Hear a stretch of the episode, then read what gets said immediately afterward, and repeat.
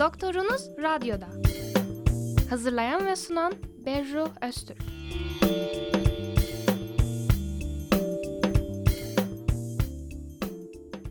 Herkese selamlar, merhabalar. Uzun bir aradan sonra yeni konuklarım ve konularla dönüş yapmanın heyecanı içerisine selamlıyorum sizlere. Radyosunu yeni açanlar ve taze dinleyicilerimiz için Trakya Üniversitesi Radyosu Radyo Güne Bakan 106.2 frekansındasınız.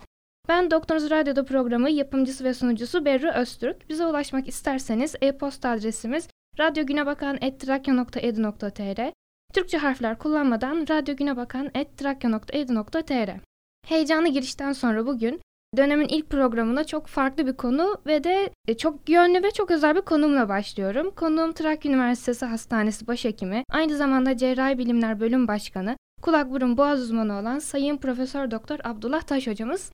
Hocamızla bugün hastanemizi, başhekimliği A'dan Z'ye konuşacağız. Hocam hoş geldiniz, sefa getirdiniz. Hoş bulduk, teşekkür ederim. İyi yayınlar dilerim. Teşekkür ediyoruz. Zannediyorum ki dinleyicilerimizden ve Edirne halkından sizi tanımayan yoktur. Ancak uzaktaki ve yeni dinleyicilerimiz için rica etsem birazcık kendinizden bahseder misiniz? Tabii. 1967 İstanbul doğumluyum. İlk orta öğrenimini İstanbul'da yaptım. 1985 yılında Trakya Üniversitesi Tıp Fakültesi'nde öğrenci olarak geldim. 1991 yılında mezun oldum. 95 yılında yine Trakya Üniversitesi'nde kulak burun boğaz ihtisasına başladım. 99'da uzman hekim olarak bölümü bitirdikten sonra yardım doçent, doçent ve e, 2011 yılında da profesör oldum. Hala kulak burun boğaz ana bilim dalında profesör kadrosunda görev yapıyorum. Aynı zamanda da başhekimlik yapıyorum. 2016 yılından beri de. Hocam anladığım kadarıyla Edirne'ye gelen Edirne'de kalıyor. Böyle bir çıkarım yapabilir miyiz?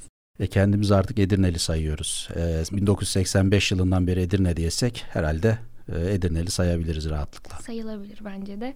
Hocam o zaman yavaştan sorulara başlıyorum. Tabii İlk ki, sorumla buyurun. geliyorum. Ki bence çoğumuzun merak ettiği bir konu diye düşünüyorum ben. Başhekim kimdir ve başhekim nasıl olunur? Tabii başhekim bir üniversite hastanesinin başhekimiyle devlet hastanelerinin eğitim araştırmaların başhekimleri biraz farklı e, konsepte oluyorlar. Bir üniversite hastanesi başhekiminden bahsedeceksek bir üniversite bir e, ekip işi rektör atandıktan sonra dekanlıklar, araştırma merkezleri işte hastane ile birlikte bir ekip e, çalışması içerisinde rektör hocamızın belirlediği, önerdiği kişilerden seçilebiliyor. Başhekimlik de bu şekilde e, seçiliyor.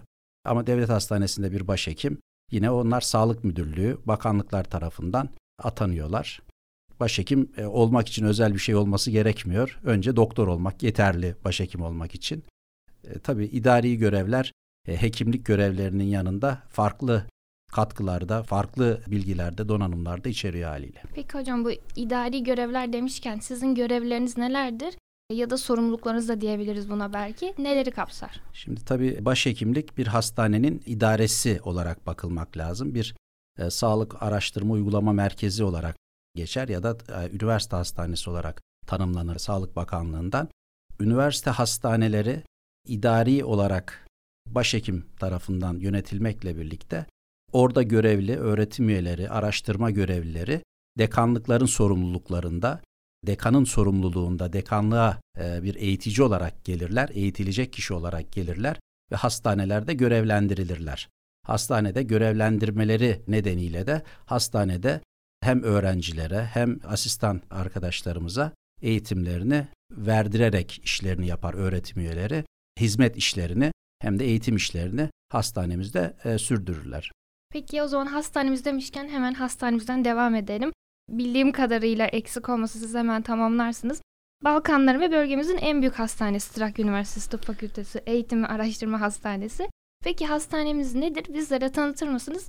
Hatta e, biraz da ileri gidecek olursak betimleyebilir misiniz? Birisinin Tabii. gözüne nasıl canlanır? Trakya Üniversitesi 1982 yılında kuruldu bilindiği gibi. Hastanede o tarihte kurulmuş oldu. O tarihten bu tarihe baktığımızda 41. yılı bu sene e, bitirmiş oldu. 41 yaşında bir üniversite artık. Genç bir üniversite yani genç biraz orta yaşa gelmiş bir üniversite diyelim. Çok genç demeyelim yeni üniversitelerin yanında. Adı Trakya Üniversitesi. Sadece Edirne'nin değil bölgenin üniversitesi baktığımız zaman. Çanakkale'den kendi üniversitesinin içinde Çanakkale e, 19 Mart Üniversitesi'ni, yine Tekirdağ Namık Kemal Üniversitesi'ni, şimdi Kırklareli Üniversitesi'ni üreten bir üniversitenin hastanesiyiz biz de ya da uygulama merkeziyiz. Eski ve donanımlı bir e, hastaneyiz. E, hemen hemen her bölümde eğitim verecek öğretim üyelerimiz, eğitim alan asistanlarımız ve yetişecek öğrencilerimiz var. Bölge dedik İstanbul Silivri'den bu tarafa Tekirdağ'dan, Çanakkale'den, Kırklareli'nden e, hasta internalandımız var. Buradaki pek çok hasta tedavilerini olabilmek için hastanemize gelmekte.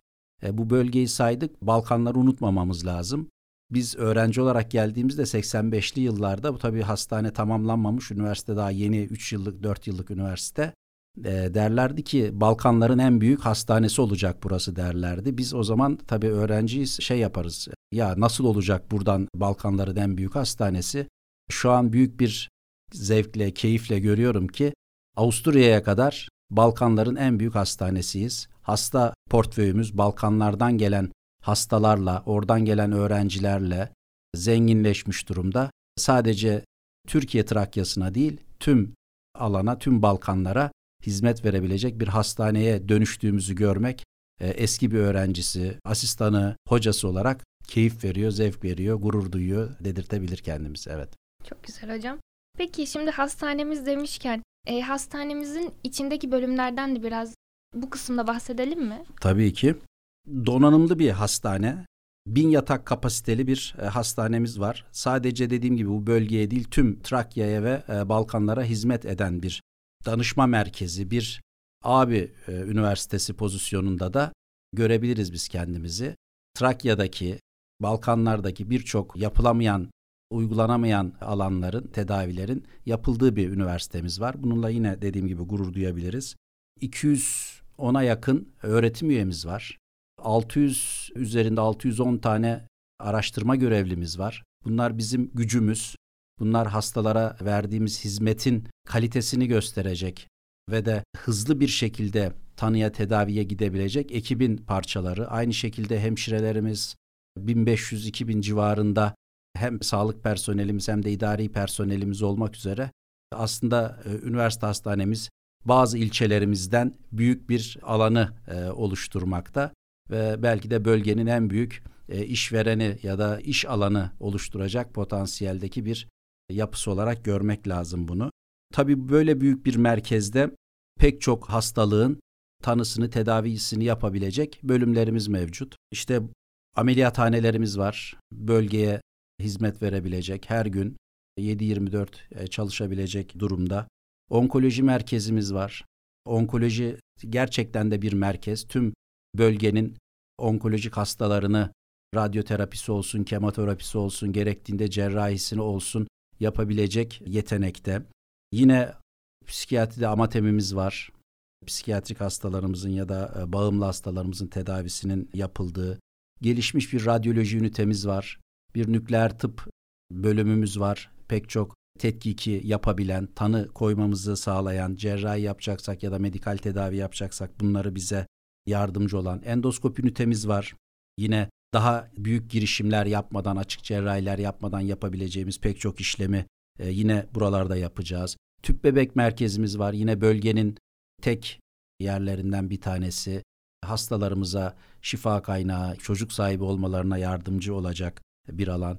Kardiyoloji bölümümüz var, anjiyografi yapabiliyorlar. Çok yoğun çalışıyorlar. Dediğim gibi sadece Edirne'ye değil, bölgenin dışında kalan alanlardan da çok sayıda hastamız kardiyolojiye gelip e, gerek anjiyoları gerek e, kalp bili takılma işlemlerini e, yapabiliyorlar. E, girişimsel radyolojimiz var. Girişimsel radyoloji bizim damarsal lezyonlarımızda, inme hastalarımızda, aynı zamanda damarsal tümörlerin cerrahisine yapmak için oradaki embolizasyonları besleyen damarları tıkayarak cerraha kolaylık sağlayacak girişimleri yapabilecek bir girişimsel radyolojimiz var. Bunlar hepsi bizlerin daha rahat, daha konforlu cerrahi yapmamızı ya da hasta bakmamızı sağlayacak, kaliteli sağlık hizmeti verebilecek alanlarımız diye e, düşünüyoruz bunları da. Peki hocam şimdi siz de eski bir öğrencisi ve de şimdi de yöneticisi olarak farklı bir bakış açısıyla e, bu soruyu cevaplayabilirsiniz diye düşünmekteyim. Hastanemizdeki fiziki koşulların iyileştirilmesi hı hı. neler oldu? Yani geçmişten günümüze ne gibi değişiklikler yaşandı? Sizin de dediğiniz gibi kendi alanınız da direkt ameliyathanelerde geçen bir alan bir yerde. Mesela ameliyathanelerde neler oldu? Ve hastaları sevindirecek ve doktorları da tabii bu yönde olumlu etkileyecek neler yaşandı? Hastane sürekli canlı bir organizma gibi sürekli gelişiyor, sürekli değişiyor. Biz öğrenciliğimizde bu hastanede hiç hasta yatmazdı. Başka eski devlet hastanesinin orada bir hastanemiz vardı. Sonra buradaki işte 9 katlı hastane yapıldı peyderpey 2000'li yıllara kadar zaman içerisinde tüm katların açılması sağlandı. Bir ameliyathane binası ayrı yapıldı. Daha önceden bizim öğrenciliğimizde bu binaların içinde bir belki o zaman için hani çok şey ama yine de bugünkünden baktığımızda çok primitif kalabilecek bir ameliyathane iken şu anda belki Türkiye'nin en iyi 18 tane ameliyathanesine sahibiz. Tamamen yenilendi. En son 2022'de tamamen teslim aldık. 18 ee, tane üst düzey ameliyathanemiz oldu. Canlı yayın yapabilecek, dışarıya bu yaptığımız yayınları canlı olarak transfer edebilecek sistemlerin olduğu, her ameliyathane için ayrı iklimlendirmenin olduğu, öğretim üyelerine, asistanlara daha konforlu bir alan oluşturabilecek yeni ameliyathanelerimiz oldu. Biz kendi dönemimizde tamamladığımız için de çok gururlu olduğumu, yine bizden benim olarak kabul ettiğim bir kurumda böyle bir şeyi yapmak bize yine gurur verdi diye e, söyleyebilirim. Yeni ameliyathanelerimizi Türkiye'nin en üst düzey ameliyathaneleri diye rahatlıkla tanımlamam mümkün. Pek çok yerden hastanemizin ameliyathanelerini ziyarete gelip nasıl yaptınız, nasıl oldu şeklinde gelip görmek isteyen pek çok yönetici, hekim arkadaşımız oluyor. Geldiklerinde de gerçekten çok beğeniyorlar ameliyathanelerimizi. Yine servislerimiz ya tabii döneminde temeli atıldı, yapıldı, belli bir yere kadar yapıldı ama dediğim gibi hastane sürekli canlı bir e, organizasyon. Sürekli giren çıkanlar var. Belki birazdan rakamları da paylaşırız. O kadar çok devir daim olan bir yer ki her şey eskiyor. Bir taraftan tamir etmeye çalışıyorsunuz. Bir taraftan sona geldiğinizde ilk yaptığınız yerler yine eskimiş hale geliyor. Bu dönemde son 7-8 yıl içerisinde ondan bir önceki dönemde yine hastanenin tüm blokları yenilendi. Yatan hasta servislerimiz yenilendi. Dört bloktaki tüm servisler yenilenmiş oldu. Biz son 7 yılımızda dört bloğun yenilenmesini yaptık. Daha evvelki asistanlığımızda üçer dörder kişilik olan yataklar şu anda bir kişilik ya da iki kişilik yataklar şeklinde.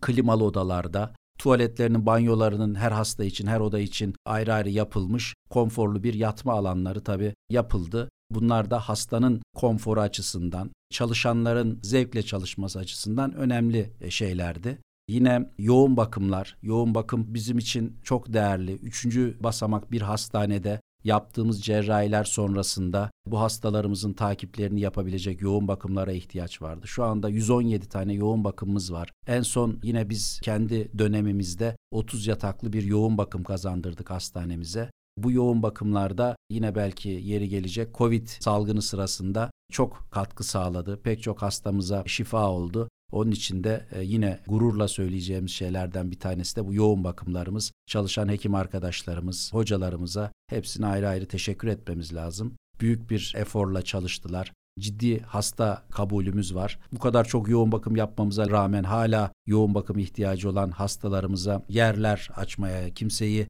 bölgemizin dışına sevk etmemeye çalışıyoruz. Olabildiğince elimizdeki imkanlar çerçevesinde bu hastaları da yine buralarda tutmak istiyoruz. Bu çabayla elimizden gelen her şeyi yapmaya çalışıyoruz. Teşekkürler hocam. Yeni soruma geçmeden önce küçük bir anons yapmak istiyorum. Radyosunu yeni açan dinleyicilerimiz için 106.2 frekansında Radyo Güne Bakan'dasınız. Doktorunuz Radyo'da programında konumuz Trakya Üniversitesi Tıp Fakültesi Eğitim ve Araştırma Hastanesi ve Sayın Başhekimimiz Abdullah Taş hocamız. Şimdi hocam diğer soruyu da çok atlamadan parantezli bir soru diyelim belki buna. Yeni açılan polikliniklerden de bahsedebilir misiniz? Biz daha önce sigara bırakma biriminden bahsetmiştik. Hı hı. Buna ek olarak söylemek istediğiniz, halkımıza duyurmak istediğiniz neler var? Tabii sigara polikliniği, sigara bırakma polikliniği uzun zamandır hizmet görüyor. Bunun yanında tabii bizim uyku laboratuvarımız var. Burada da apneli hastalarımızın takibi, tedavisi gerekirse tedavilerinde yapılabilecek yöntemlerin belirlenmesinde yaptığımız polisomnografik tetkiklerimiz var. Bunlar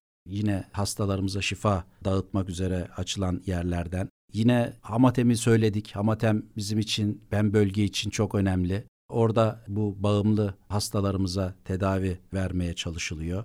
Yine merkezlerimiz var. Çocuk ve erişkin diyabet ve obezite merkezlerimiz var, ünitelerimiz var birimlerimizin içerisinde. Yine hem obez hem diyabet e, olan hastalarımız bu birimlere başvurarak takiplerini, tedavilerini yaptırabilirler. Hem erişkin hem çocuk hastalar için bunu söylememiz mümkün.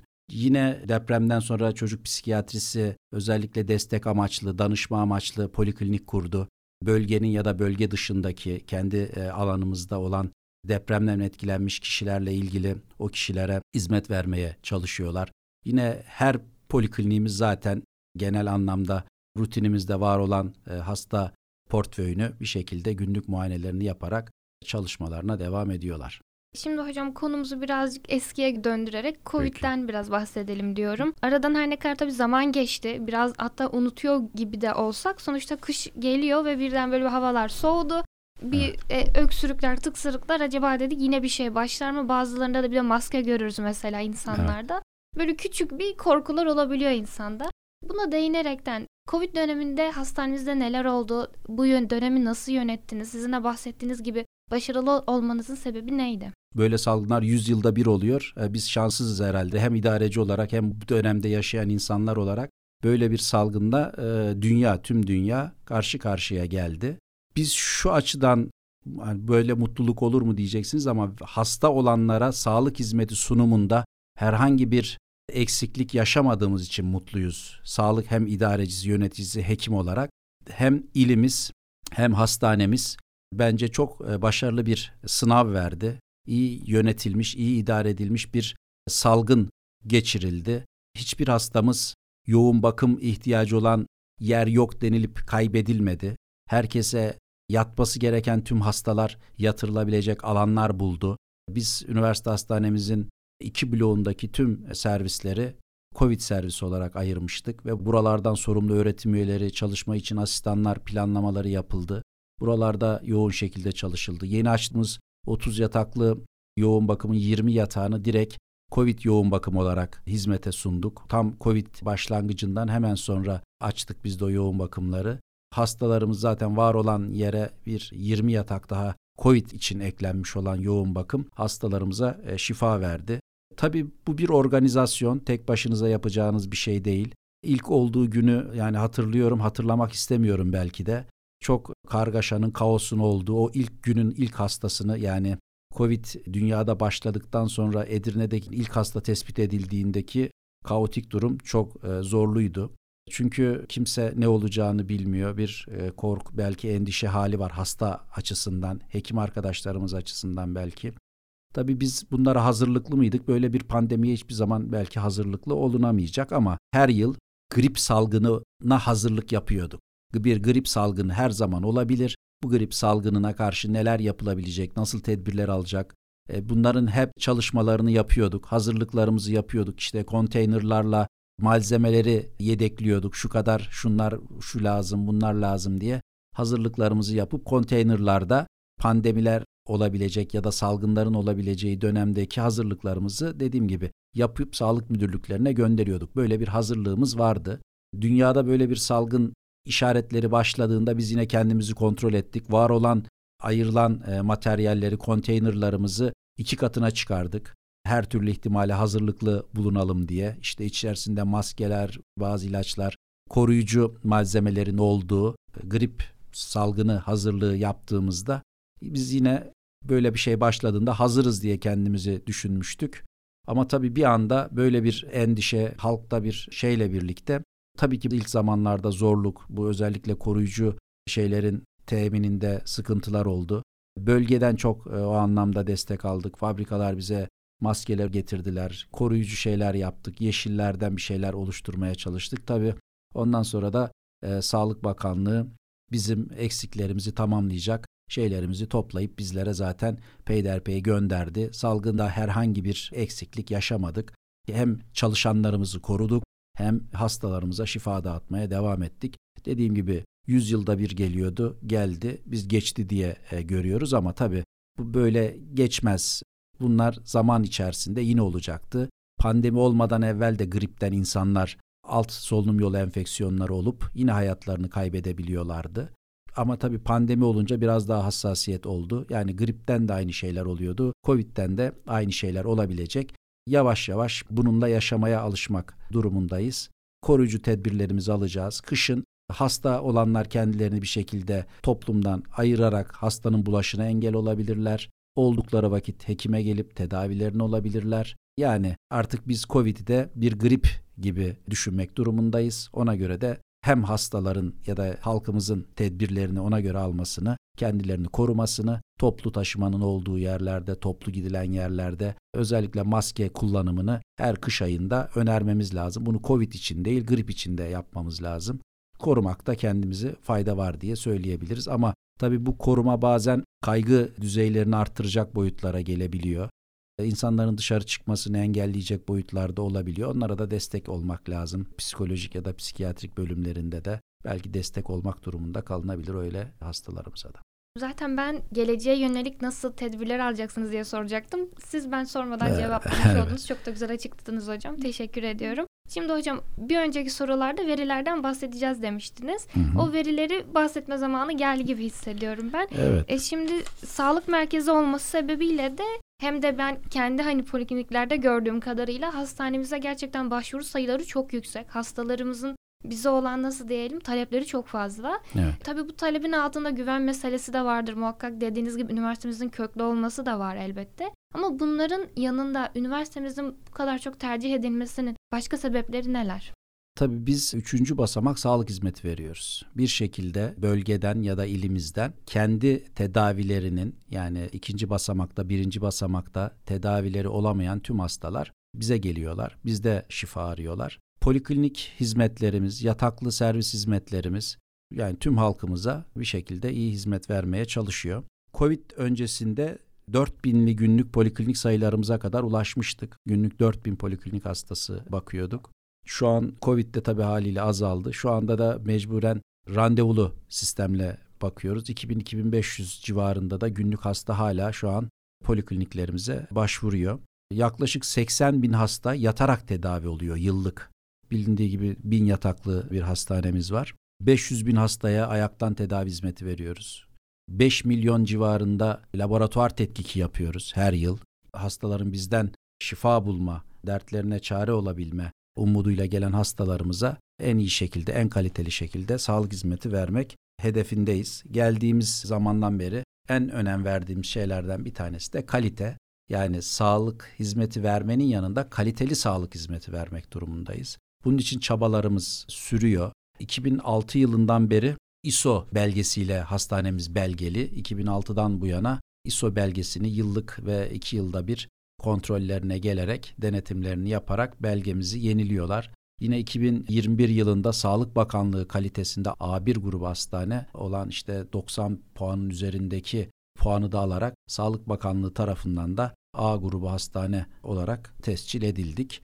Tabii kaliteli sağlık hizmeti sunmak her zaman öyle kolay olmuyor. Belli standartları sürekli yakalamamız gerekiyor. Belki dinleyicilerimiz arasında hastalarımız vardır. Nasıl bir beklentisini karşılamıyor olabilir ama e, büyük çoğunluk memnuniyet anketlerine baktığımızda Türkiye ortalamasının daha üzerinde kaliteli sağlık hizmeti verdiğimiz hasta kontrollerinde ya da anketlerinde bize geri dönüşleri veriyorlar. Genellikle verilen sağlık hizmetinden hastalarımız memnun. Tabii ki bu memnuniyeti yüzde yüze çıkarmak her zaman başarılabilecek bir şey değil ama yine yüzde yetmiş beşlerin üzerindeki bir memnuniyet her zaman başarı olarak görmek lazım gelir diye düşünüyorum.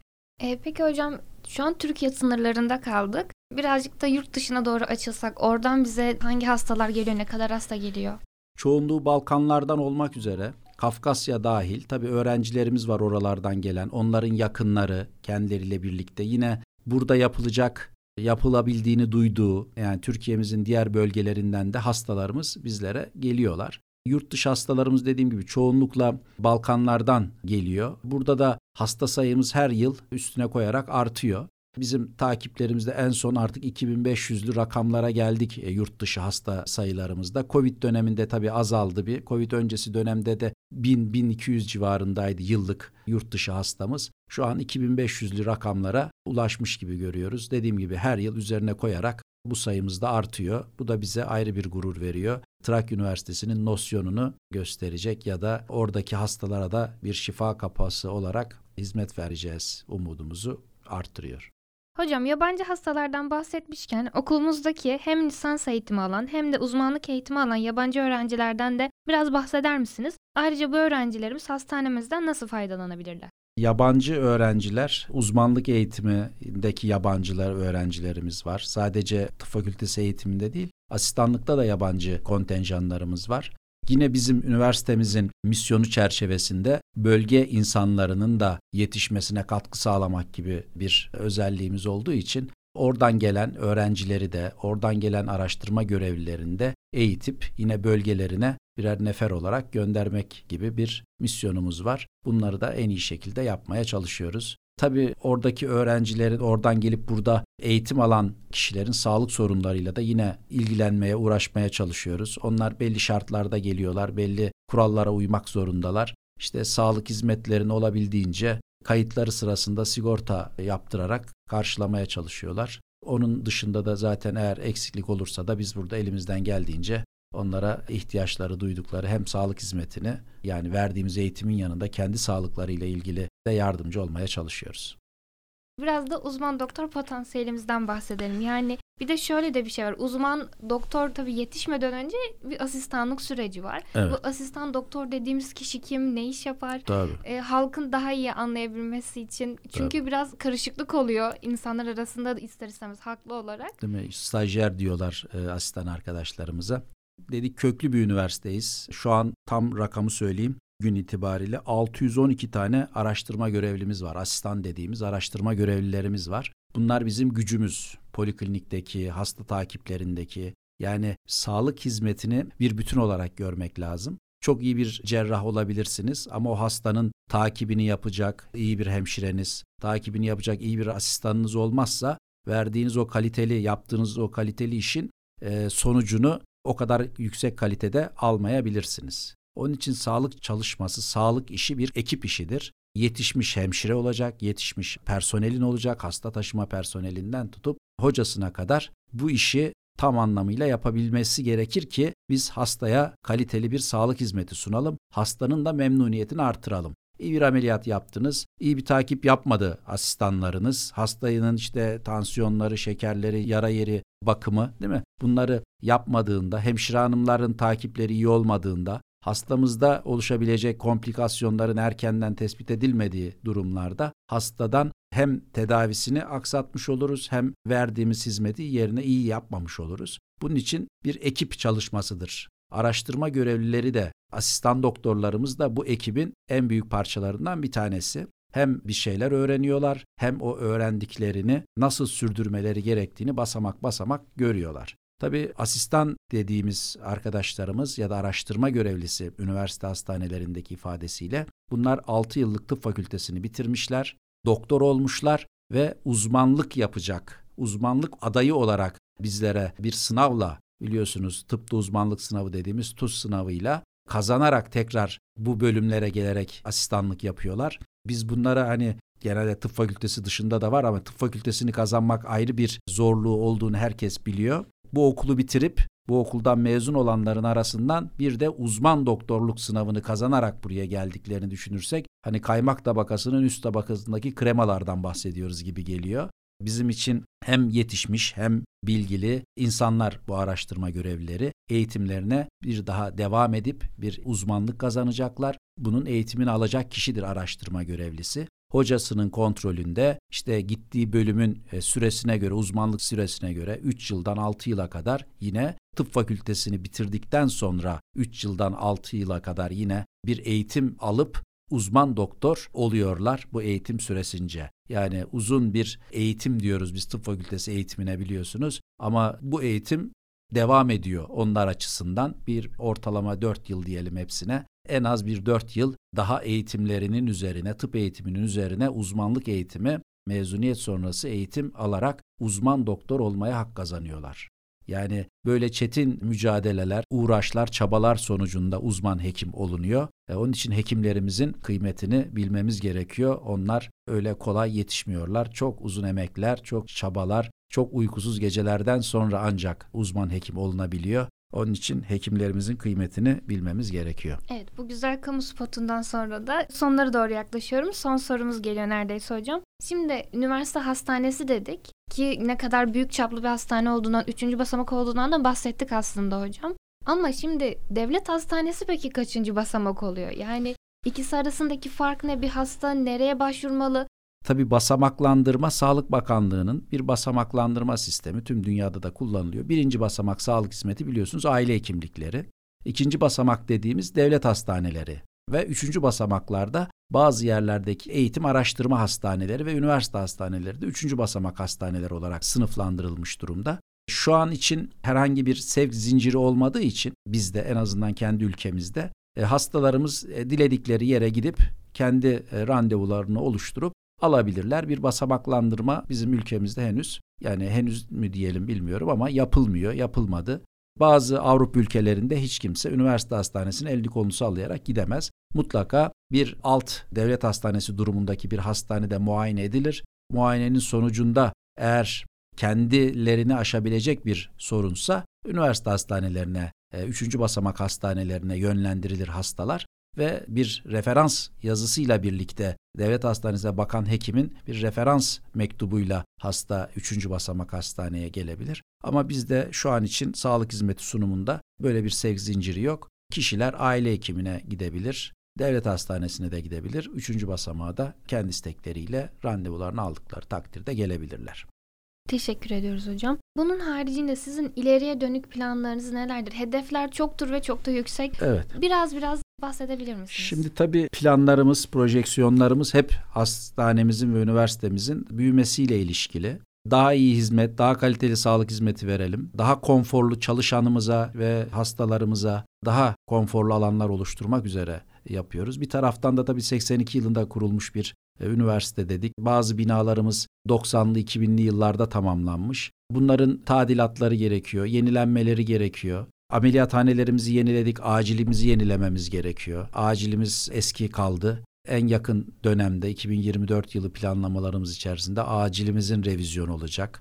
Orada belki rakamları söylemedik yıllık 50 bin kişiye acil sağlık hizmeti veriyoruz. Ciddi bir rakam bu. Edirne'nin merkez nüfusuna baktığınızda yani neredeyse üçte biri belki de buraya gelmiş gibi bir rakamdan bahsediyoruz. Yine çocuk acilimiz, erişkin acilimiz bunların tadilatı gerekecek. Bazı binalarımızın özellikle temel bilim binalarımızın tadilatı gerekecek. Polikliniklerimizin yenilenmesi gerekecek. En eski kurulan bizim öğrenciliğimizde de var olan ana bina poliklinik binalarımız. Oraların tadilatı, konforlu hale getirilmesi lazım. İşte belki iklimlendirmesiyle ilgili çalışmalar yapmak lazım gelir hem hastalarımıza hem çalışanlarımıza, asistan hekimlerimize, hocalarımıza daha konforlu alanlar oluşturmamız lazım geliyor polikliniklerde de. Hocam çok teşekkür ediyorum ben. Özellikle hem verdiğiniz bilgiler için hem zamanınızı ayırdığınız için hem de aradaki küçük ama çok önemli olan kamu spotu için. Ya dediğiniz gibi Biz gerçekten bir hekim çok uzun yıllarla yetişiyor. Çok zor dönemlerden geçerek yetişiliyor.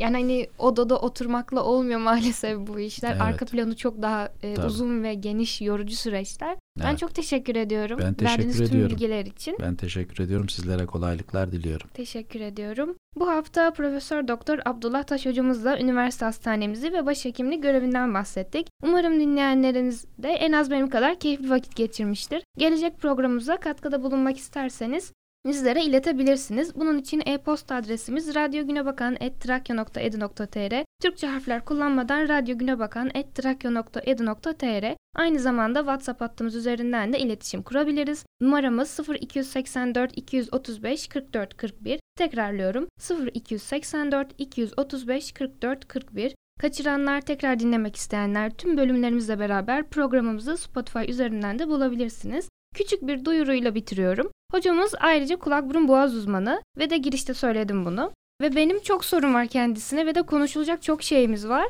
Ancak bu kadar şeyi ve de hocamızı bir programa sığdırmak açıkçası haksızlık olurdu. Bundan dolayı hocamızın uzmanlığını ve de daha fazlasını haftaya konuşacağız inşallah. Kendinize iyi bakın, sağlıcakla kalın.